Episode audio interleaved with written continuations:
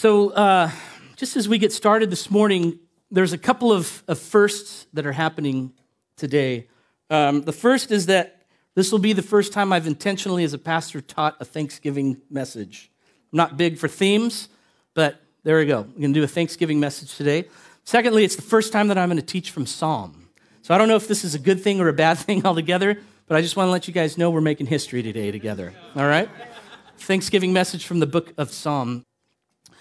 Um, I've been speaking a bit lately, prior to last week, uh, about the, the transcendent experience of being the church when she comes together in worship of the Lord Jesus Christ. And one of the ways, as I was thinking about this, one of the ways that we ought to characterize the gathering of the church, which I believe actually was a bit this morning, um, and I'm, I'm thankful that this morning God met us in the way that He did and engaged us, is, is a, I think we should characterize the gathering of the church as uh, celebratory or celebration.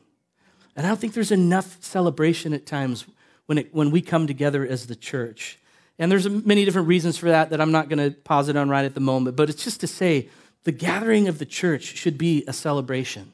And I think that as I was thinking about it, celebrate or celebration is one of those words that I think has been um, watered down in its significance where it's like, let's celebrate. And we put the signs over our mantles when it's Thanksgiving and, you know, whatever. And I think we could probably attribute it to Kool and the Gang for Celebrate Good Times. It's like over familiar now, right? And we're just like, okay, are we really going to celebrate?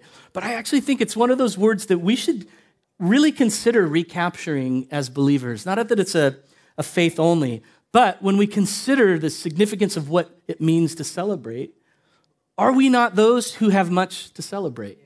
I mean, man, what Rick just took us through and what Ann came and encouraged the church in this morning, that is the cause and that is the reason why when we gather, there is joy in the house of the Lord. Why is there joy in the house of the Lord? Is it because we whip our emotion up? Is it because we, we're trying to tell ourselves that we should be happy and that we should be joyful? No, it's when we fix our minds on who God is and what God has done that we are able to, to really and sincerely celebrate just the beauty of the Christian life. To celebrate is to come together with a sense of joy around a, an event or events that were significant in one's life. That's what it means to celebrate. And what is the church but a gathered celebration around the event that was the person of Jesus Christ and that is Christ Jesus ascended today on the throne? It's vital to the church's essence. And as a core of celebration, there is a habit that the church has engaged in that is as old as the Christian faith itself. At the core of celebrating is this habit that the church has given herself to. In fact, it is a habit that the church has engaged in before the church was even the church. It's a habit that goes back well into the Old Testament when God gathered him, his people to himself and the foreshadowing of what the new covenant church would be. And that is the act of remembrance. That to celebrate is to remember.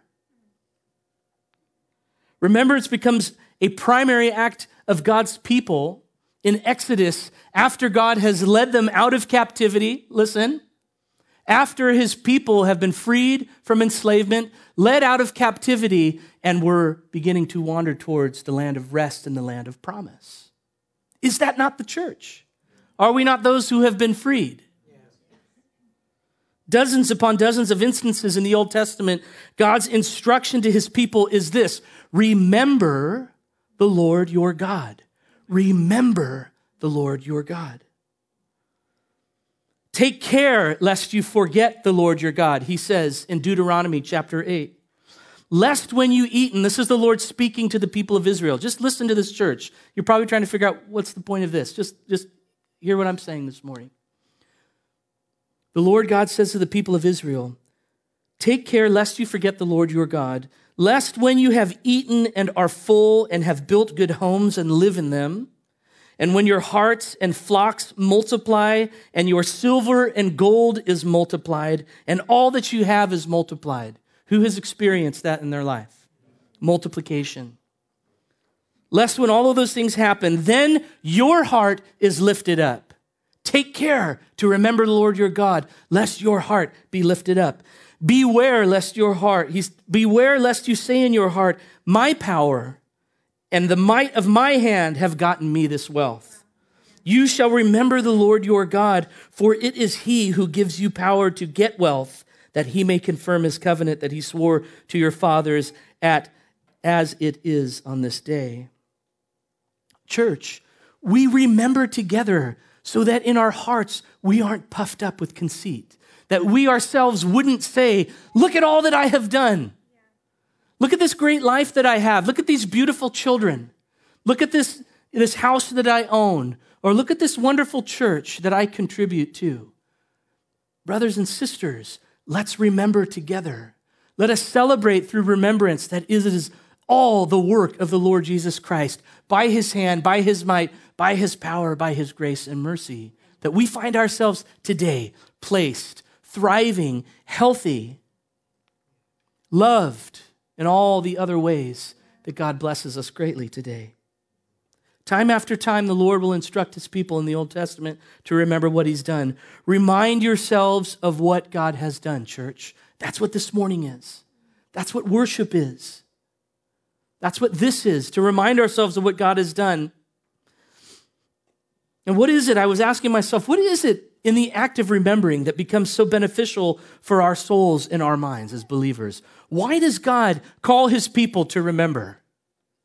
The first thing I was thinking is that it reminds us that God has first remembered us. It's a reminder of God's part of what he has done apart from us. And he says this when God brings you into the land, this again, Deuteronomy 8, that he swore to your fathers. Then take care lest you forget. Through Remembrance Church, we celebrate that our God, the Lord Jesus Christ, is a covenant making and covenant keeping God. He cannot and he will not forget nor turn his back on the promises that he has made to his people long ago. And then, secondly, I was thinking the reason that remembrance is important is that it engages our hearts because they wander. Our hearts wander, don't they? They're prone to distraction. Our hearts are prone to the worship of other things. And he says this again, just repeating what I read Take care lest you forget, lest you say in your heart, My power and my might have gotten me this wealth. We remember because we remember he first remembered us. And we remind ourselves that our hearts wander, and it's good to be reminded of what God has done. So, what I want to do today, church, is use Psalm 107, and I want to celebrate today together through remembrance. And I'm going to give you a bit of a context, but what I'm really desiring to do, the aim of this morning, brothers and sisters, is just to elevate our hearts and our minds to a place where we can revel together this morning in the mercy and the kindness and the faithfulness and the patience and the love and the steadfastness and the goodness of God. Let's do this together. This morning is not going to be so much me preaching from the word as it is us together worshiping and celebrating in an act of remembrance. So, Psalm 107, look at that, please. Let's turn to Psalm 107. So, as I was meditating and asking God what direction we should go today, as we just kind of get ready to move in our hearts towards the celebration of the Advent season, uh, I didn't want to overstep the real joy that, that a focus of thankfulness can bring. And I, I don't mean that to sound trite in the sense of, you know, like the holiday um, significance is more of just to say it's a good thing to steep our hearts in thankfulness. It's a good thing to remind ourselves of why we are a thankful people. And to be honest with you, the opening words in, for me of Psalm 107 rang out just loud and true. And I'm going to read Psalm 107 here in a moment. But it's, it's here in Psalm 107 where he begins, the Psalter begins with the words, Oh, give thanks to the Lord, for he is good.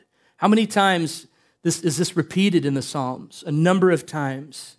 But how many times have we just stopped and meditated on those words? Oh, give thanks to the Lord. Why? For he is good. And then I love the ensuing verse that it says, Let the redeemed of the Lord say so. And we can personalize this verse often. I'm going to talk more about it in a moment. But, brothers and sisters, this is a song and a declaration for the gathered church to proclaim together to one another.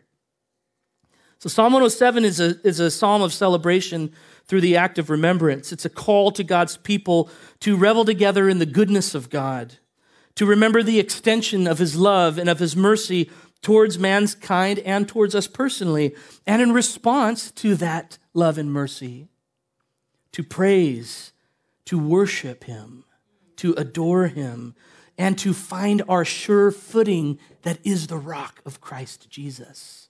We remember because it stabilizes us in remembrance, because he is a covenant God. So before I read this, I want to point out that the Psalter is not so much calling the individual to remember the goodness of God, but rather he's calling the community, of which, of course, the individual is a part of. But he's calling the community, the community of faith, to give thanks for God's goodness. This is part of our liturgy, church. This is what we do as a people to respond this morning to God. This is what I want us to do together, not from a viewpoint of what we perceive. And I so appreciated this about what Kelly said last week, but to move from the subjective to the objective. We don't worship this morning from a place of what we perceive, right? We worship this morning from a place of what is objectively true. We start from the top and we work down in our worship.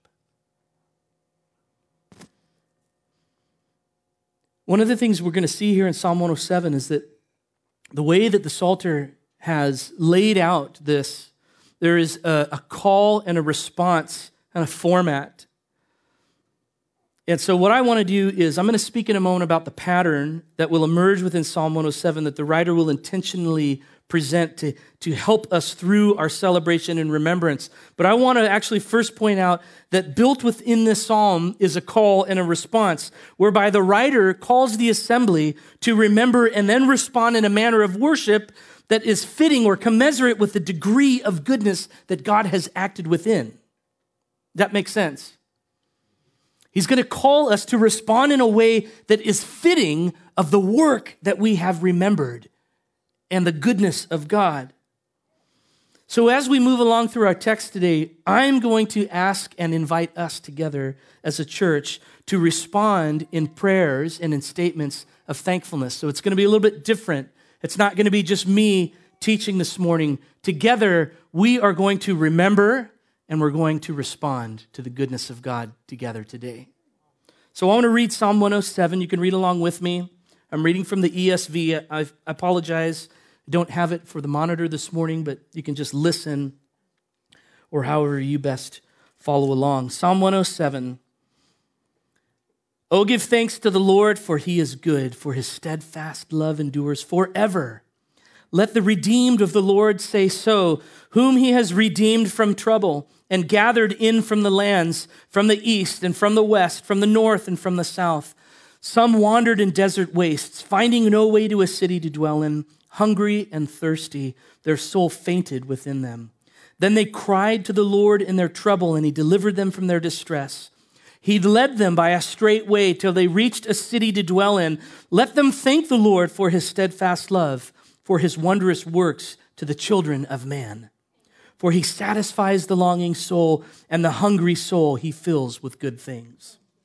Some sat in darkness and in the shadow of death prisoners in affliction and in irons. For they had rebelled against the words of God and spurned the counsel of the Most High. So he bowed their hearts down with hard labor. They fell down with none to help. Then they cried to the Lord in their trouble, and he delivered them from their distress. He brought them out of darkness and the shadow of death, and he burst their bonds apart. Let them thank the Lord for his steadfast love for his wondrous works to the children of man. For he shatters the doors of bronze and cuts in two the bars of iron. Some were fools through their sinful ways, and because of their iniquities, suffered affliction. They loathed any kind of food, and they drew near to the gates of death. Then they cried to the Lord in their trouble, and he delivered them from their distress. He sent out his word, and he healed them and delivered them from their destruction. Let them thank the Lord for this steadfast love and for his wondrous works toward the children of man. And let them and let them offer sacrifices of thanksgiving and tell of his deeds in songs of joy. Some went down to the sea in ships, doing business on the great waters. They saw the deeds of the Lord, his wondrous works in the deep. For he commanded and raised the stormy wind, which lifted up the waves of the sea. They mounted up to heaven, they went down to the depths. Their courage melted away in their evil plight. They reeled and staggered like drunken men, and they were at their wits' end. Then they cried to the Lord in their trouble, and he delivered them from their distress. He made the storm be still, and the waves of the sea were hushed. Then they were glad that the waters were quiet, and he brought them to their desired haven. Let them thank the Lord for his steadfast love, for his wondrous works towards the children of man. Let them extol him in the congregation of the people, and praise him in the assembly of the elders. Verse 33 He turns rivers into a desert springs of water into thirsty ground, a fruitful land into a salty waste because of the evil of its inhabitants. He turns a desert into pools of water, a parched land into springs of water, and there he get, lets the hungry dwell and they establish a city to live in. They sow fields and plant vineyards and get a fruitful yield. His blessing, by his blessing they multiply greatly, and he does not let their livestock diminish. When they are diminished and brought low through oppression, evil, and sorrow, he pours contempt on princes and makes them wander in trackless wastes. But he raises up the needy out of affliction and makes their families like flocks. The upright see it and are glad, and all wickedness shuts its mouth. Whoever is wise, let him attend to these things. Let them consider the steadfast love of the Lord. Amen. Church, as God's ransomed people, as his chosen people, as his beloved possession, his children in whom he delights, are we not those who have the most to give thankful, thanks for this day? Are we not?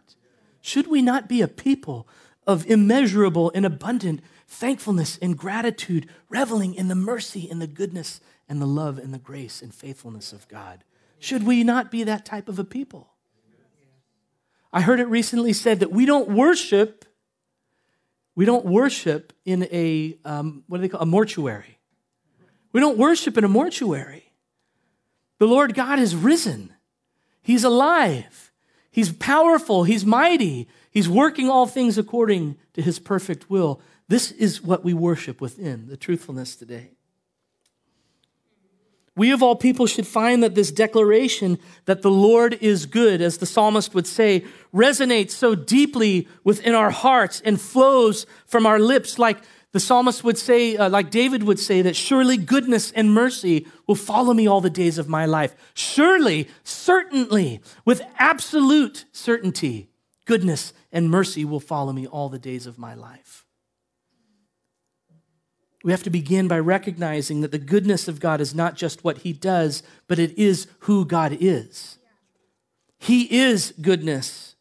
Psalm 119, 68, the psalmist says, You are good and you do good. He is good, church. Just as He is holy, as holiness is a part of His name, as righteousness is who He is, as love is who He is, and so flows to His creation, so does goodness flow out from his character and his nature. Brothers and sisters, he is good and he cannot act in any other way other than goodness. John says this God is light, and in him there is no darkness at all. He only acts good because he himself is only good. Compared with him, there's none that is even remotely good. Not even one. Of course, we know Paul's famous words there is none that is righteous. Only He, listen to this, church, only God is perpetually good. And we perpetually partake of His goodness. What a beautiful and wonderful thing that is. I, let, let this strike deep in your hearts this morning. Let's go past just the you know, the happy, warm feelings in our minds that this brings, and let it resonate within our hearts that God is good. Give thanks to the Lord, brothers and sisters, for he is good. So, to help awake our minds and our hearts to his goodness, giving more ammunition, if you will, for us to worship and to praise him, Psalm 107 presents four conditions that God's redeemed are called to remember. There's four conditions that we just read that we, as the redeemed, are called to remember and reflect on the goodness of God and then respond in praise that is fitting for his rescue. There are four conditions that each one of us has lived beneath, and some more than one. And so, what today, I want to just invite you as I go through them and as we prepare to respond to them, to consider in your own hearts, again, as the individual a part of this community, so that our place of worship and response is sincere and genuine unto the Lord. What represents where you have come from? These four conditions represent the state of man's heart outside of Christ. And as such, they're meant to remind us the extent that God's goodness has reached into man's sinfulness. In each, the psalmist leads us through this pattern.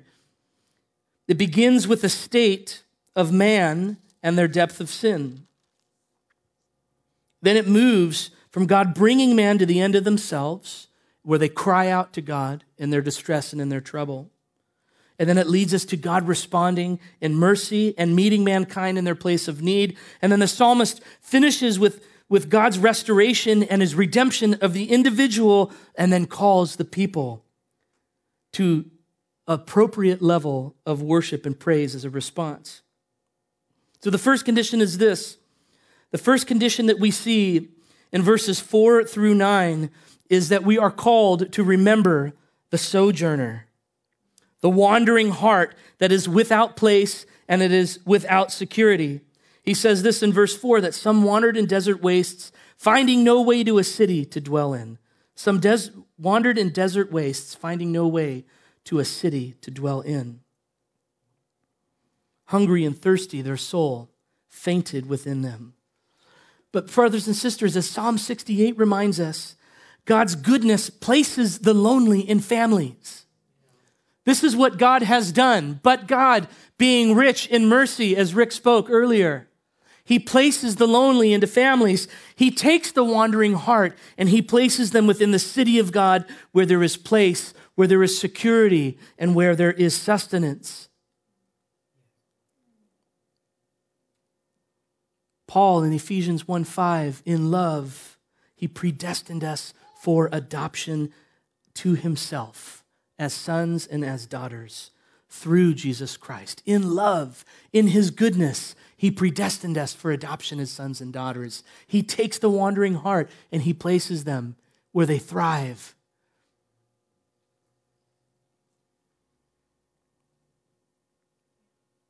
The establishing of the wanderer has always been in the will of God. He places us where we identify as sons and daughters, brothers and sisters. We are best suited to live and to serve Him.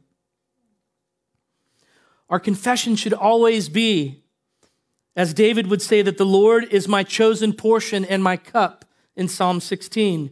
He says this that you hold my lot. The lines have fallen for me in pleasant places. Indeed, I have a beautiful inheritance. That should be the confession of God's people. The goodness of God is our adoption into family, brothers and sisters, into this family, whereby He calls us child, whereby we call Him Father, and whereby we call each other brothers and sisters. He places the lonely. He places the lonely into families. He causes the wanderer, the sojourner, to find place and to find security. This is the goodness of God. Amen, church? I want to now, and this might feel odd, so I'm just going to ask us, you know, you can stand, you can sit, it doesn't matter. I want us just to take that truth and I want to pause for a moment. I want to call you to reflect for a moment, and then together I want to give thanks to the Lord. And we can give thanks right from where we are, and we'll just do it individually as you feel led. Give thanks to the Lord if, if the Lord's goodness has found you as a wanderer as a sojourner, as one without place. Give your thanks unto the Lord this morning. Let's reflect on the goodness of God. And then, just as you're led, just pray out to the Lord Give the Lord praise, give the Lord worship today. And the second condition, church, that we're called to remember is the condition of the prisoner.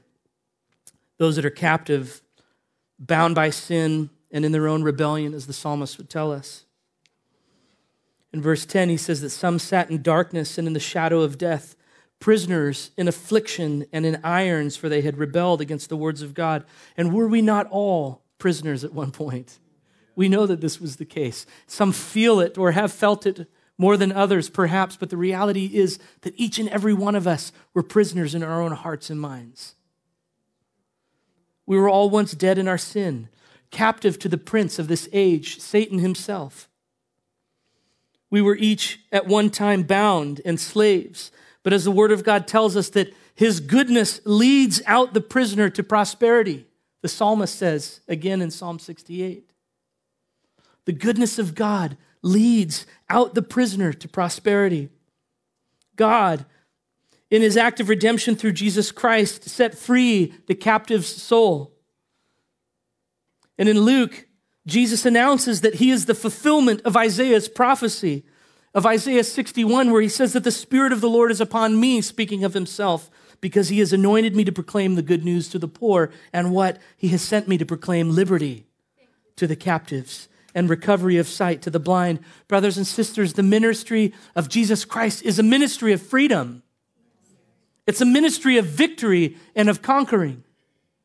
But not just freedom for freedom's sake, but freedom unto something. He has set us free into life, into prosperity, into blessing, into righteousness, and into boldness and obedience. We're no longer slaves to sin, but we're indeed slaves to righteousness. And what a great thing that is. Amen? I love the words, I think it's attributed to Luther, and I might even just mess it up off the top of my head, but it's that we are saved by grace through faith, but not by faith. No, we are saved by faith through grace alone, but not by faith that is alone. In other words, it is a righteous act of God's kindness and goodness towards us that saves us through faith. But however, our faith does not remain just a faith, it produces a good works that we then in turn live unto. He has freed us not just into freedom, but freedom into obedience and into righteousness. In verse 16, the psalmist in our chapter here in 107, he says that he shatters the doors of bronze and he cuts into the bars of iron.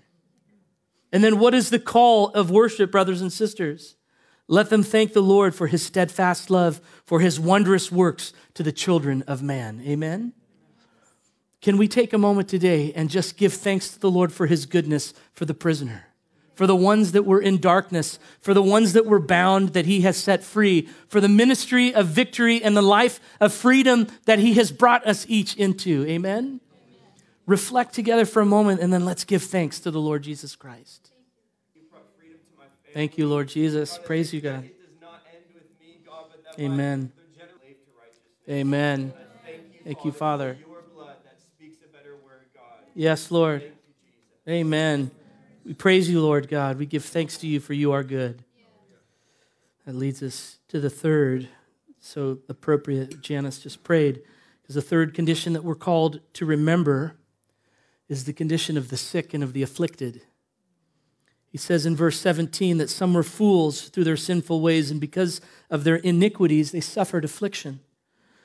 But, brothers and sisters, the gospel of Jesus Christ is that God's act of redemption through Christ Jesus himself brought with it a restoration for the sick, a restoration for the afflicted, not merely just the sick of heart or the sick of body, but redemption encompasses all of our lives, our souls, and our bodies.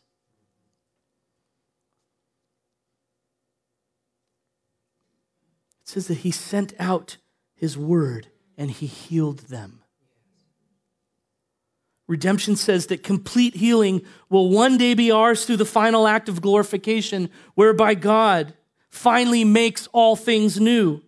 However, as partakers of the new covenant now and inhabitants of the king's kingdom now here on earth, we are those who partake and taste of the powers of the age to come. The future reality is present in part it is present in part today. It is the future reality is an experience that we have in part today. Let us thank the Lord, the psalmist says, for his steadfast love, for his wondrous works to the children of man. And I love how he adds an additional measure of thankfulness, where he says, And let them offer sacrifices of thanksgiving and tell of his deeds in songs of joy. That the Lord Jesus Christ has healed the sick, has healed the afflicted, has brought restoration to a sick humanity because of sin's effects on our life. Can we just take a moment? And I so appreciated, Jim, your story, man, of how God has made you and caused you to be cancer free, and how we can celebrate together as a faith community that the Lord Jesus Christ has freed him from this sickness. Father, we give you thanks this morning for our brother. Lord Jesus, we worship you for what you have done in this man's life. And we celebrate together as a community the goodness of God that has reached so far and into the extent of his life that you have removed this disease from him, Lord God. We worship you and we thank you for that. Can we just thank the Lord, those who have experienced relief from sickness, release from affliction? Give thanks to the Lord this morning together in the assembly. Amen. Yes, you have, Lord. Oh, thank you, Father. And the power of that has no more power over me. That's right. And I thank you for that. Yes, Lord Jesus.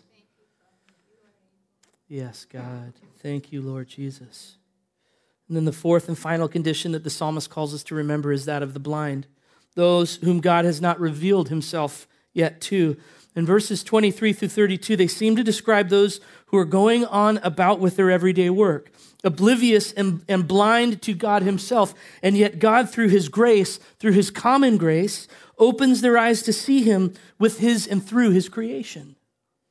And in this revelation, they call out to God and He answers them. And we know well that Paul's description in Romans chapter 1, where he says that God's wrath is poured out upon all unrighteousness because no man is without excuse. For God in his wisdom and God in his love and God in his goodness has made plainly known to all mankind, for what can be known about God is plain to us. His invisible attributes, that is, his eternal power and his divine nature, have been clearly perceived ever since the creation of the world in the things that have been made. That's Paul's words in Romans 1. And again in Psalm 107, verse 24, it says that they saw the deeds of the Lord, his wondrous works in the deep. We praise God that in his goodness, he's chosen to reveal himself to every heart through common grace that is his creation. We praise the Lord Jesus Christ that he has provided a means for each and every man and woman to know and to believe. I think sometimes we think of Paul's words there in Romans 1 as God's excuse for punishing mankind. Like, this is the reason why God will judge. But what I'm saying to you this morning, it is not his reason for punishment, brothers and sisters. It is his, his provision for saving mankind. That is the love of God revealed, not the judgment of God that will one day be executed, although it will be, be poured out upon all unrighteousness. God, through his love, God, through his goodness, has revealed himself through the beauty of his creation, where the master and can be seen through his handiwork. May we give thanks to the Lord this morning for his steadfast love, for his wondrous works to the children of man. And I love how the psalmist finishes this portion in verse 32, and he says, Let them extol him in the congregation of the people and praise him in the assembly of the elders. This is us this morning, brothers and sisters.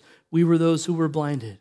We were those who did not see, but God, in his mercy, revealed himself to us, called us as one of his own, brought the wandering heart into a place of place, released the afflicted and the sick and healed them, brought sight to the blind. This is what the Lord Jesus Christ has done for us. We give thanks to him this morning, right, brothers and sisters? Can we just, at this moment, uh, can we stand together? I hope this was okay. I really wanted to just bring us into a place of thankfulness this morning. And what I want to do is I want to end it at the Lord's table. Because what more beautiful act of remembering together than the Lord's table? The Lord's table, brothers and sisters, is the culmination of the gathering of the church, of the Sunday gathering. It's the centerpiece by which we stand and by which all of these things are remembered and celebrated and brought to mind again, and the grace of God given to us. And so, what I want to do now is can we just lift our voices together in thanks for these things to Him? And as we do that, I want to invite, just ask the musicians to come back up. We're going to come to the Lord's table. We're going to sing together as our last kind of bit of worship and thanks, and then we'll be excused. And I know that we'll go a few minutes over, but I think that's okay just given where we are, it's appropriate this morning. So, in light of this, can we just lift our voices in thanks and in praise of the Lord Jesus Christ? If you're uncomfortable doing it, just do it quietly to yourself. But let's give him the praise that he deserves this morning, church. Amen? Let's just do it together and then we'll sing.